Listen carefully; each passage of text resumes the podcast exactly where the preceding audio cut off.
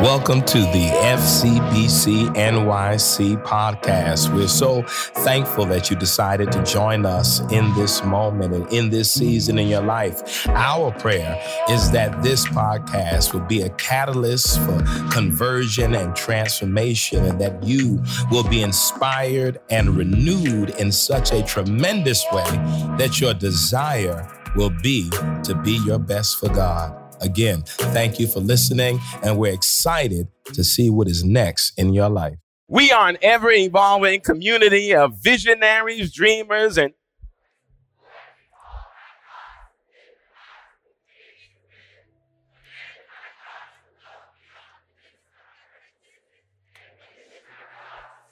called to live the life you were created to live. Your life. Not the life that people tell you you ought to live, but your life. And then in this day, this this day, this season, and to love beyond the limits of our prejudices. That means where you think there's a boundary for your love, cross that boundary. And then finally, I always say the greatest thing you can do for another human being is to serve. Jesus made it clear if you want to be great, being ambitious is not a problem. I said a few weeks ago, if you want to be greater than the next person next to you, outserve them. Outserve them. Ain't nothing wrong with being competitive about service. Amen. So hey, come on, FCBC. We know how we say it here. Come on. We we Amen. Good. All right. I want to revisit a scripture that I've looked at, I actually think, a few times in this year, maybe once or twice before, but it keeps pulling me back. Um, it is, I think, probably one of the most profound parables of Jesus, teachings of Jesus. And the truth is, I could preach from this passage every Sunday and find something new because it's that important in the kingdom. It's Matthew 25 verses 31 through 40. And I won't talk about it the way I've talked in the past, but I want I want to just point out some things so you understand for those who may not be clear about this passage. I spoke yesterday um, for the National Action Network, and I referred to this scripture because this is the one place, a parable, which is a kind of a story about some deeper spiritual issues. But in case you're wondering, this is really the only place where Jesus, in any depth beyond a cursory line, talks about what judgment will be like. This is important because so often those of us who will consider ourselves among the ranks of the churchy or we're churchy in recovery, right? We, right? We we we we uh we often grow up thinking about judgment, whether we're going to heaven or hell, and what's going to qualify me for heaven and what's going to qualify me for hell, what's going to consider me in the language of this passage among the ranks of the righteous. And as Jesus tells the parable, the parable now, the parable of what's going to put me among the ranks of those who are quote unquote will be weeping, gnashing of teeth. And in this passage, and this is what you got to get if you get nothing else today, and this is not what I'm going to talk about, but judgment is not based on these sometimes these slight infractions that we love to put people in hell for. That in this passage, the righteous and the unrighteous is based on the capacity to transcend selfishness and greed. Those who are among the unrighteous can't get past their own selfishness. Why? Because in this passage, the righteous, those who are on the right hand of God, are those who did what? Who fed the hungry, clothed the naked, gave water to outreach to the thirsty. But those who are among the unrighteous, who are judged harshly, are not those, well, women who wore pants to church instead of a skirt or or people who went to the club last night or because you smoked cigarettes or had a drink. That ain't in this passage. It is, it is because you, especially if you super sanctified, forgot that the Jesus movement is about transcending the narrow confines of your own ego and then being able to do what? To feed the hungry. In other words, The unrighteous are those who are not able to stand with those who are overlooked, outcast, marginalized. Got to give you that because we love to create these, these, these manufactured mechanisms to determine who goes to heaven and hell. It's right here. So I want to read the first part of this Matthew 25, 31 through 40. And here's what it says When the Son of Man comes in his glory and all the angels with him, then he will sit on the throne of his glory. All the nations will be gathered before him, and he will separate people one from another as a shepherd separates the sheep from the goats. And he will put the sheep at his right hand and the goats at his at the left. And the king will say to those at his right hand, Come, you that are blessed by my Father, inherit the kingdom prepared for you from the foundation of the world. For I was hungry, and you gave me food. I was thirsty, and you gave me something to drink. I was a stranger, and you welcomed me. I was naked, and you gave me clothing. I was sick, and you took care of me. I was in prison, and you visited me. Then the righteous will answer him, Lord, when was it that we saw you hungry and gave you food, or thirsty and gave you something to drink? And when was it that we saw you a stranger and welcomed you, or naked and gave you clothing? And when was it that we saw you sick or in prison and visited you? The king will answer them Truly I tell you, just as you did it to one of the least of these who are members of my family, you did it to me. Amen. Come on, let's pray, beloved. God, we're so grateful on this day for how you continue to remind us of just the joy of basking in your presence. God, we are worship people. But oh God, our worship is intense because we're also grace babies.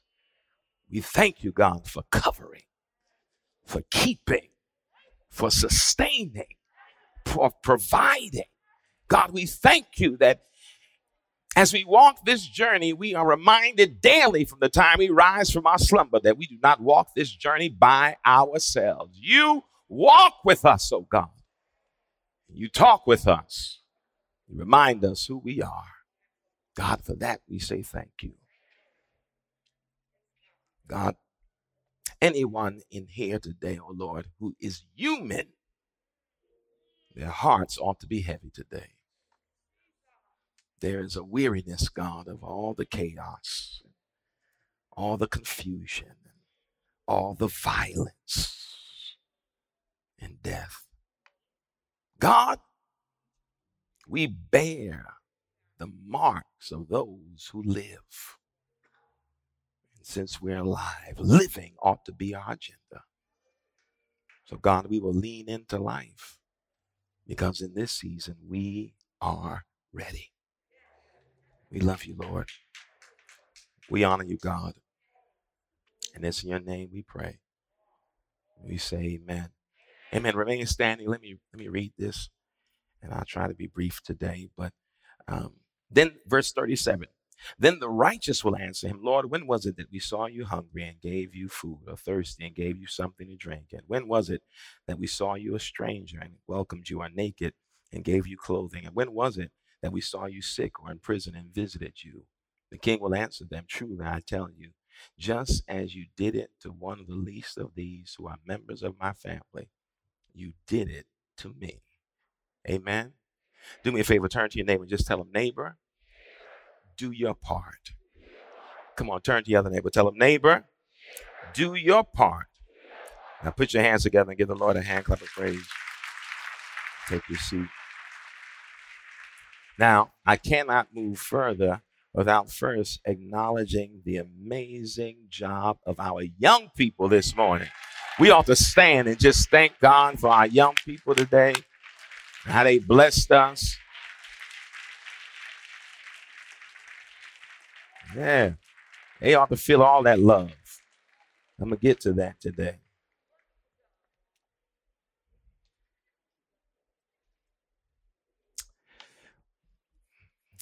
Founder of the Scouts, Lord Robert Baden Powell, spoke words that are so applicable, I think, every day.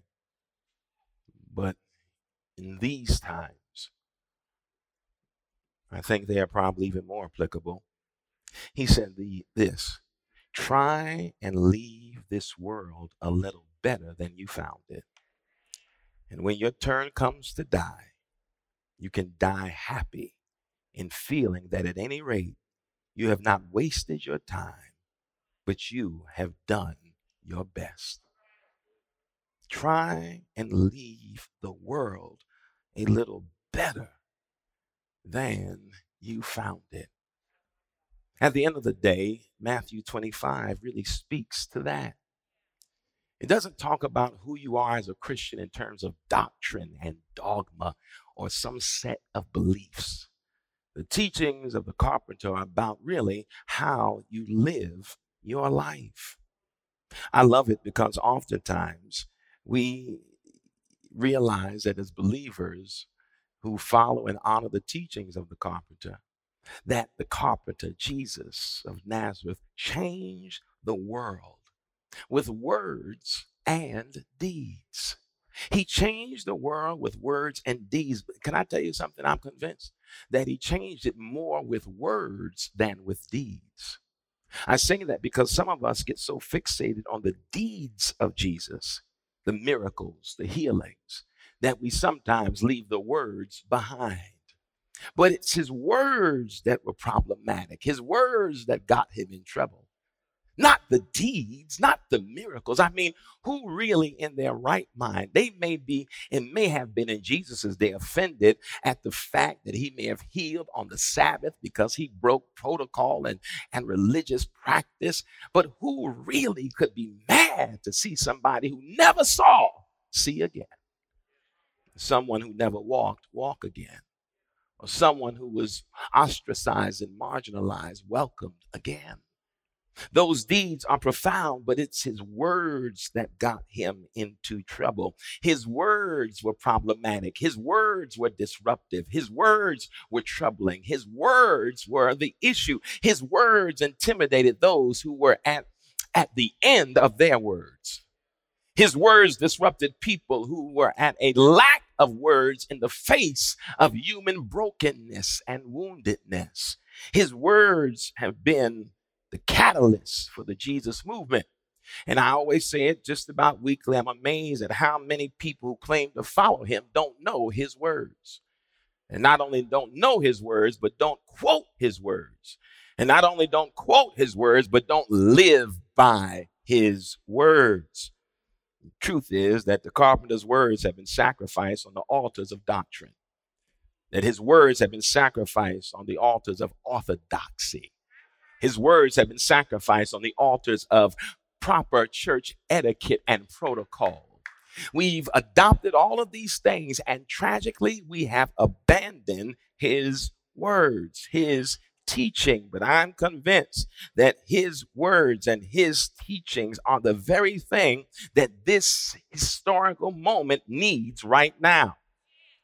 Now, I say that because when you turn on the TV or read the newspaper, especially in recent days, your heart grows heavy and weary, or at best you turn the TV off and don't read the newspaper anymore because you are tired of seeing daily images and stories of death and destruction. You grow weary from constant bombardment of stories and narratives that are designed to, to instigate your fear in ways that are dysfunctional to your living.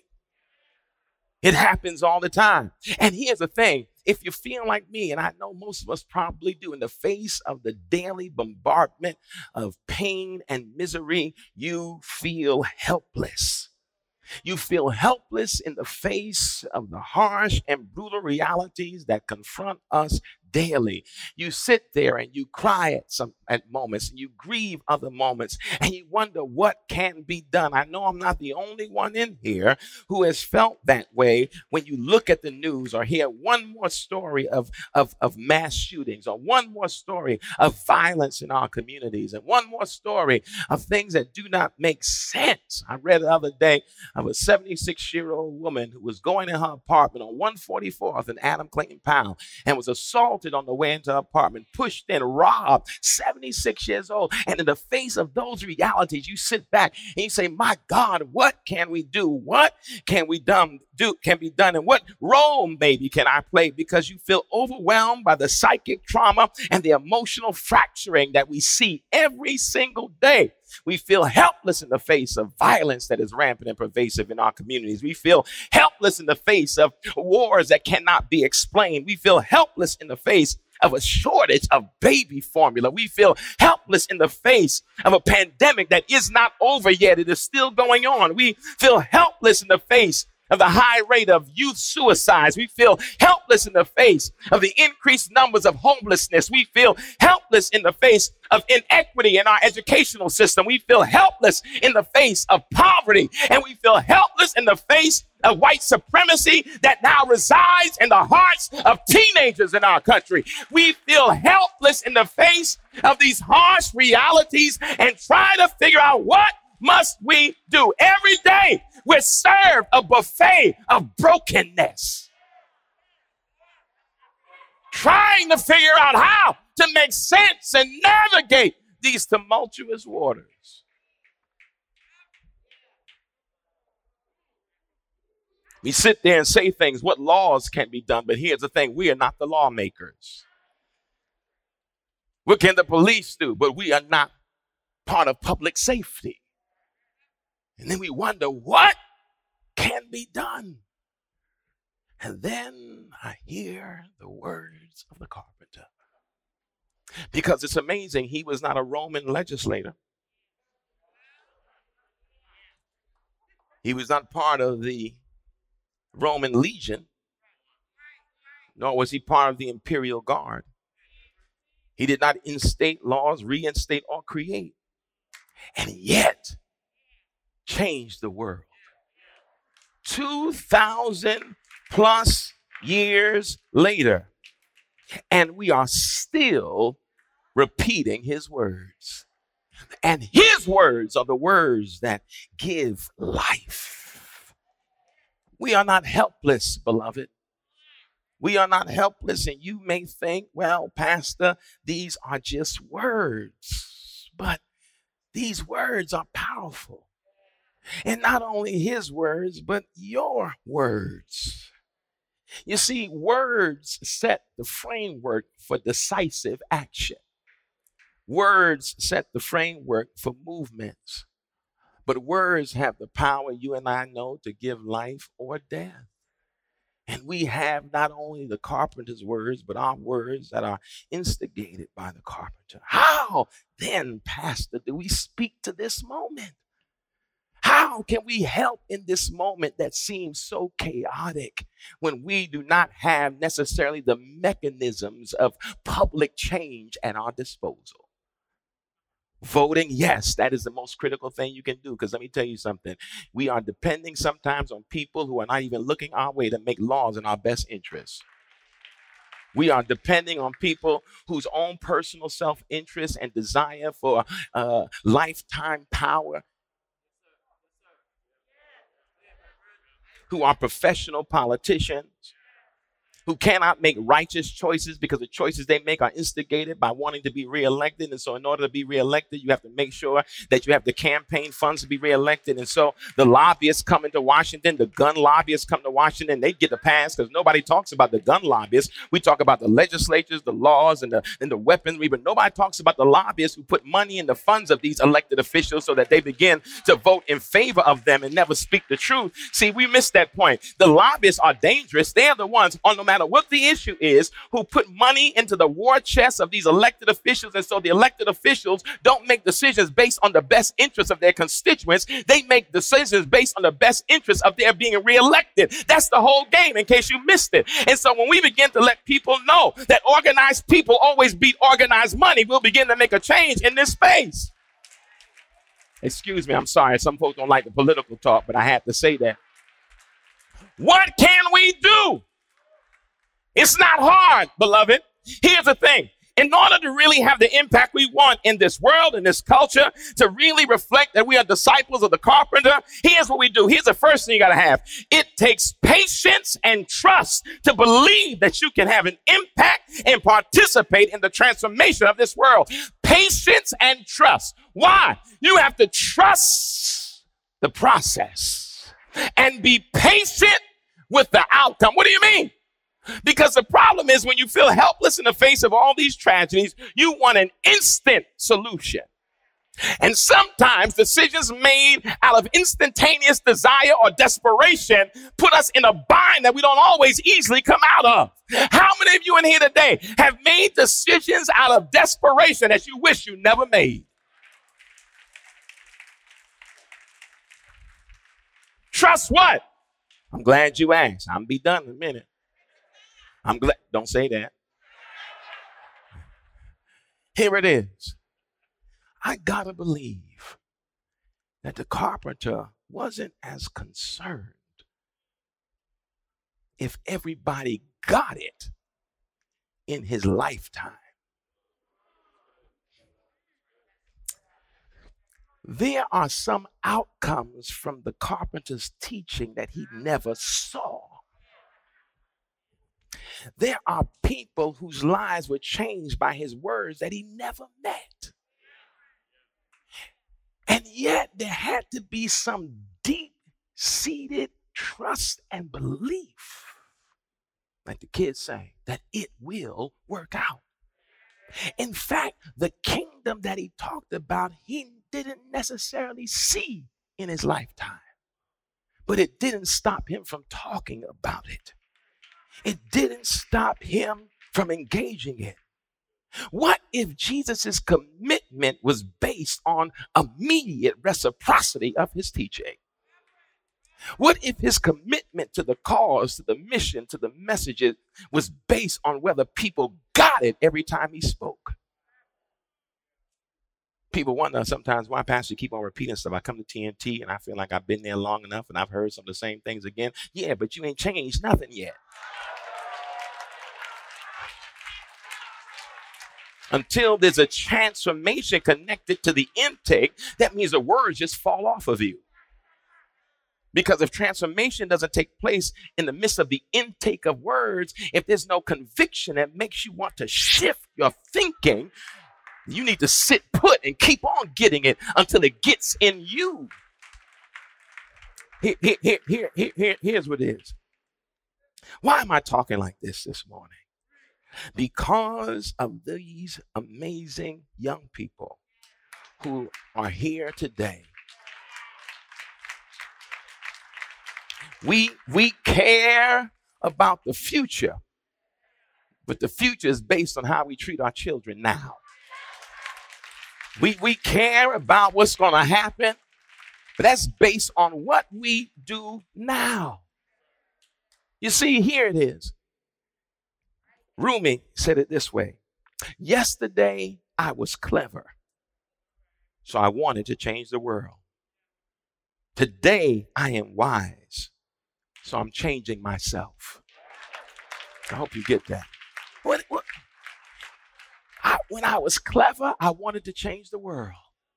But when I got wise, I realized to change the world, I got to change myself. I have to change my perception, change the way I see myself. Because when I change the way I see myself and change the way I think about myself in this world, then I have a chance of automatically changing the world in which I live. That the transformation that I participate in is connected to my ability to see myself different first. And then when I see myself different, I give myself the real possibility of how I can participate in the daily transformation that can take place in our communities. Why? Because if I can begin to work on me, now working on me doesn't mean retreating from the world I'm in. Don't get that twisted because then they're focused. I'm just trying to get myself together and you go run and hide and don't participate. Here's the thing God can use you while God is working on you that you can still be used to do great work. You cannot live this life wrapped in your selfishness and your selfish pursuits and your greed and forget that your responsibility is to leave the world a little better than you found it. For those young people who will come behind, your responsibility, you with your saved, sanctified, Holy Ghost, shouting, speaking in tongues, running up and down the aisle self, is to leave the world better than you found it. And the one way you can leave it better than you found it is to invest in those who are coming behind you. Because our young people on this youth Sunday need to know that they are valued, valuable, so they don't go chasing validation in spaces and places that do not love them back to wholeness. That's our work. If we affirm them every day, they won't go looking for fellowship in false places. That's our work. It is believing in the daily and random acts of goodness and kindness. You see, why? You worried about what's going to happen when you leave here and where am I going? Mm-mm. I can't be preoccupied and I ain't had no testimonies from the grave yet. But right here, while I'm alive, this is the measure of my humanity. Right here, while I'm alive, this is how I will begin to measure Here's what it is God has placed children and young people in our presence and in our lives because I say it every time we have dedication. God wants us to know and remember that God still trusts us with the future.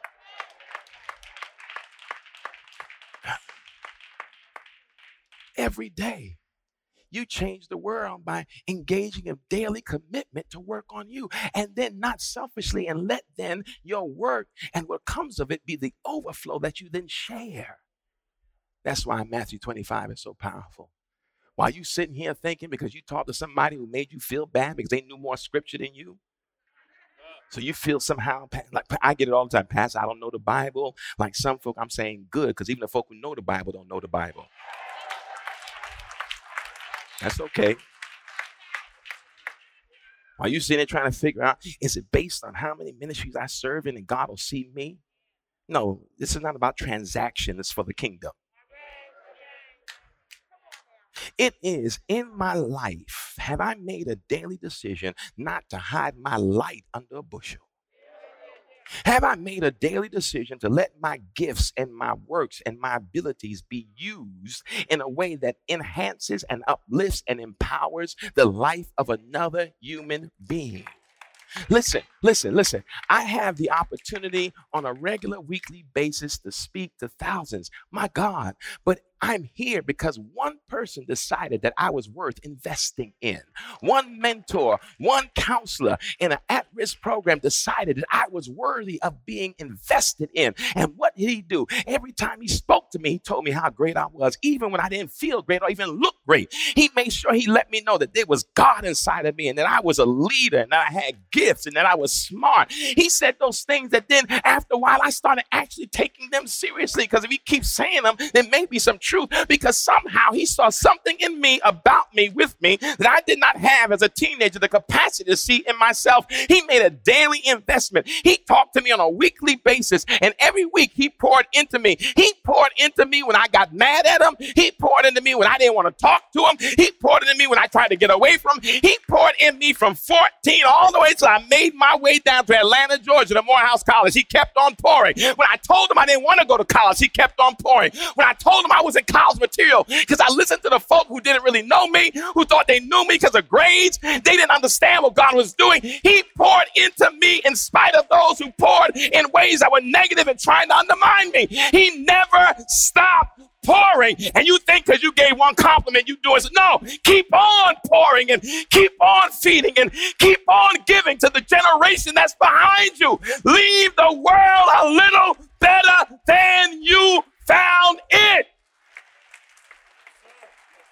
That's the work. Because you don't know how hope springs from dry places and how life can come from dead spaces. That's the work. Yes, I'm tired of seeing it. I'm tired of hearing about it. But we can change it. How? Can you imagine what this community would look like? And I'm just going to give you this example. I'm going to get out your way. If when a child, if you made up in your mind, then every child who passes by me, I may not get to every child, but any child that walks past me, I will make sure they hear something from me.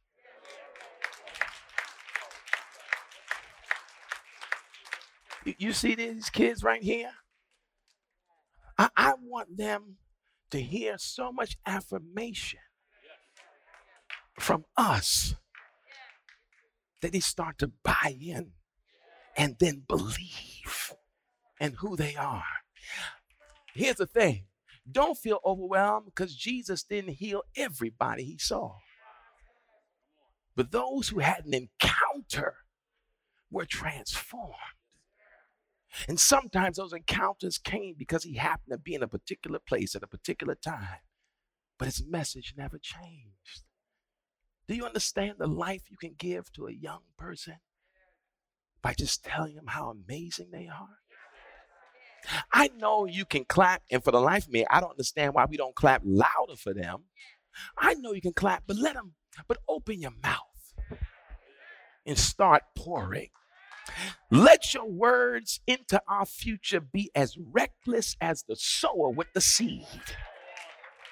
You just put it out there, speak it, because you have no idea how those seeds get planted and when they come to fruition. That's your work. You can't save everybody, but at least somebody can say that when they met you and heard from you, that they were better than they were when they met you. Now, our role is to make sure those we've invested power to do the right thing. But I'm going to do what the carpenter called me to do. And you don't know how it impacts. You have no idea how many people leave here on a Friday feeling good because they got food from this place. You have no idea what it does for some of our young people who never get to get on a stage in their life. This may be the closest to Broadway some of our young people ever get. But maybe being here plants a seed of possibility in who they could be and what they can do. Do your part. Do your part. Because that's all that's required of you. And if in your living you have the capacity to touch one life, let me tell you why it's power. Because you don't know who that one life will touch. You have no idea. We are in a precarious time. And the people who claim to love God and follow Jesus can't hide and can't live these insulated realities and think that we don't have responsibility outside the walls of this building. In fact, this building ain't church, it's a gathering spot. Church is what you do when you leave this place. You build community. You make community. Don't be in such a hurry to run in that you don't want to do anything when you walk out. This is the work. It's simple. Speak life. Affirm one another. There was a time in FCBC's history where, well, you know, the pandemic now changed some of that. And when I would tell somebody, give somebody a hug, tell them you love them. I can't wait to do that again, I'm telling you. Might have to be one of these hugs, but but here's the key. The reason we did that is so that maybe that person you hugged that day may hear words they never heard. I love you. It makes a difference to feel valued and seen. Because when you're seen by the people you love, you don't then become thirsty to be seen by strangers.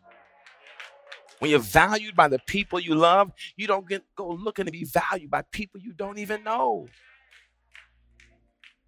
When you read the Gospels, it becomes clear that when people were in Jesus' presence, something happened. Not only were people healed, but people felt better about themselves. People who were despised and talked about felt better. People who were overlooked felt better. And here's the thing there are some people we think are unreachable because we don't trust our words.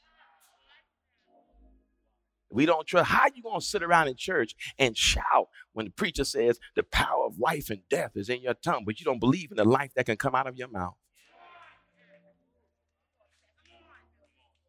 This is the moment when we see all the cultural insanity. This is the moment we lean into the faith, but not about making ourselves feel better in some sentimental way. We lean in for our marching orders from the carpenter. What ought we do now when we feel so helpless? Huh? You don't need to be a millionaire to empower somebody's life. You don't have to be a millionaire to speak life to somebody else. You don't have to have all the material goods and possessions to be a blessing and a breakthrough for another human being, especially a young person. But sometimes they don't even care what you got, they care that you care. And That makes the difference. So here's what I want to do this morning. I know it's Communion Sunday. We're going to get out of here shortly. But I, I, want I want all these young people. I know we got the communion table, but I want all our young people to come down. And if you got a young person with you out there, you come bring them down today. All these young people who sang today, bring them down. Come on, Serena, go get them. Everybody, I don't care if you if you a teenager. You bring them down today. I want you to bring your young person down here today. You come on down. Don't hesitate.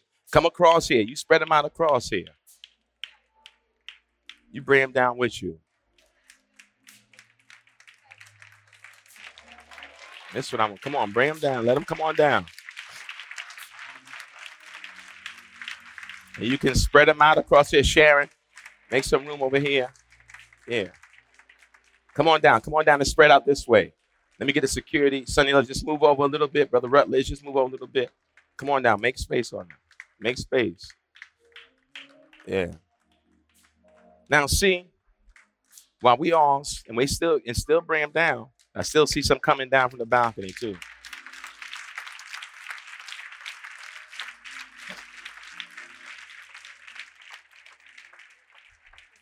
Yeah, they come. Come on.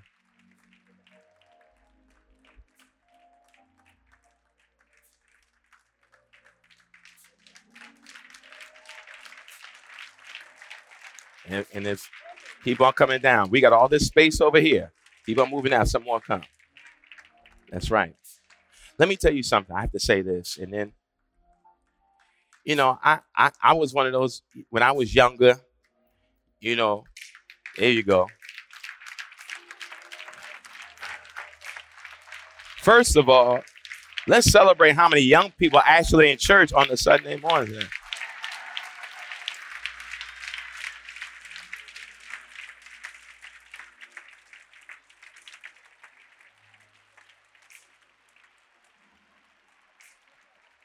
See? Now, let me say this. When I was younger, we would hear, you hear from the older generation, oh, you have no idea how rough I had it in. We could tell them stories. I had to walk eight miles to school. Right? We just hear all that all the time. We be sitting there, oh God. Let me tell you something, grown folk. You have no idea what they are dealing with.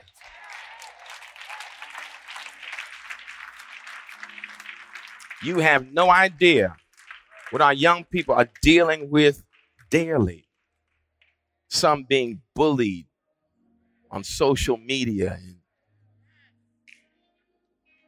We have these high rates of suicide among young people, babies. We don't know. We don't even fully comprehend the world that they are growing up in. Look, can you imagine coming of age in an age where you have to wear masks all the time, miss periods of school because of a pandemic that you don't fully comprehend. We took for granted going outside and seeing friends and playing. for almost two years, this has been a challenge for some of our young people, learning under the most hellish of circumstances. We have no idea. And then the fact that no one speaks directly, consistently to their mental health and mental well being. We talk about we had it bad. Yeah, I might have had it bad, but I ain't seen some of the things these young people see. I have not. And so we got to stop that. Oh, they ain't been through nothing. No, they've been through more than you've been through. You need to understand that. So today, as we pray for our young people, I don't want to only I don't only want you to pray, but speak some words in their direction. Open your mouth and speak. The deeds Jesus speaks about in Matthew 25 are deeds of service, but also words of life that we have. So while we are doing the work that the carpenter called us to do to make the world better, to leave the world better than we found it, part of leaving the world better than we found it is also speaking life into our young people. And so as you pray today, I want you to just pray for and with and if you're able, extend those hands in their direction. And you ought to want the best for them you can imagine. This is the future, and our future is in their hands. And they will lead it and live it based on what we lead and how we live and what we do, how we pour in, how we support, how we celebrate when was the last time you celebrated a child that was not yours? When was the last time you validated a child that wasn't yours? Well, here's a news flash they all belong to us. I know that ain't popular now, but they all, from the smallest baby to the teenager who he or she think they too grown for this moment, they all belong to us. God, we thank you today for the gift of these beautiful children, oh God. God, we thank you that they're in this space today and here worshiping and celebrating with them. But God, now we ask and stand in support and solidarity with them, oh God. We ask that your power and your presence be felt in their lives. God, we ask that you continue to remind them of who they are. And God, we will also do the work you've called us to do to pour in and pour in and speak life and help them as they lean into life. God, that's our responsibility. We will remind them how amazing they are. We will remind them how beautiful they are. We will remind them how cosmically significant they are. We will remind them they are children children of God. We will remind them that divinity resides within them. We will remind them of how amazing and majestic they are. God, we will do our part to make sure that they know how valuable they are, how valued they are, how precious they are, how amazing they are. We will do our part to speak life and then be present. Be present with them, oh God and check on them and see about them and ask them how they're doing and listen to them and not ignore them. Because God, we don't always want to admit it. They are people who are preying on them on social media. So, God, if they can be preyed on on social media, they can be prayed for by us, oh God. God, we're tired of seeing children hit by stray bullets. We're tired of seeing children go to school hungry. We're tired of children shuffling between shelters. We're tired, oh God. We bear this responsibility. It is our charge, and we will take it seriously. God, as long as you give us breath, we will make sure they understand what it means to live the lives they were created to live. As long as you give us breath, we will make sure they understand what it means to love beyond the limits of their prejudices. As long as we have breath, we will help them and join them and work with them in serving one another. God, we can't give lip service anymore. We have to continue to do the work you've called us to do. God, and we love them. We love them. We love them, God. We love them. We love them, God. We love them. And they need to know, God, we love them. They need to hear it even when they make their way back to the seat. We love you. I love you, oh God. They need to feel the overflow of love today. They need to feel the outpouring of love today, oh God. Because if we can't do this, we'll fail at every other assignment you'll give us. If we can't do this, God, thank you. Thank you. Thank you for believing in us enough in this season. We love you, Lord. This is our prayer. In your name we pray. And we say, Amen. Amen. Thank you for listening to the FCBC NYC podcast. We hope that what you heard was informative and inspiring and in some way created a space for you to have a creative encounter with God. You can follow us on social media and on the internet at fcbcnyc.org.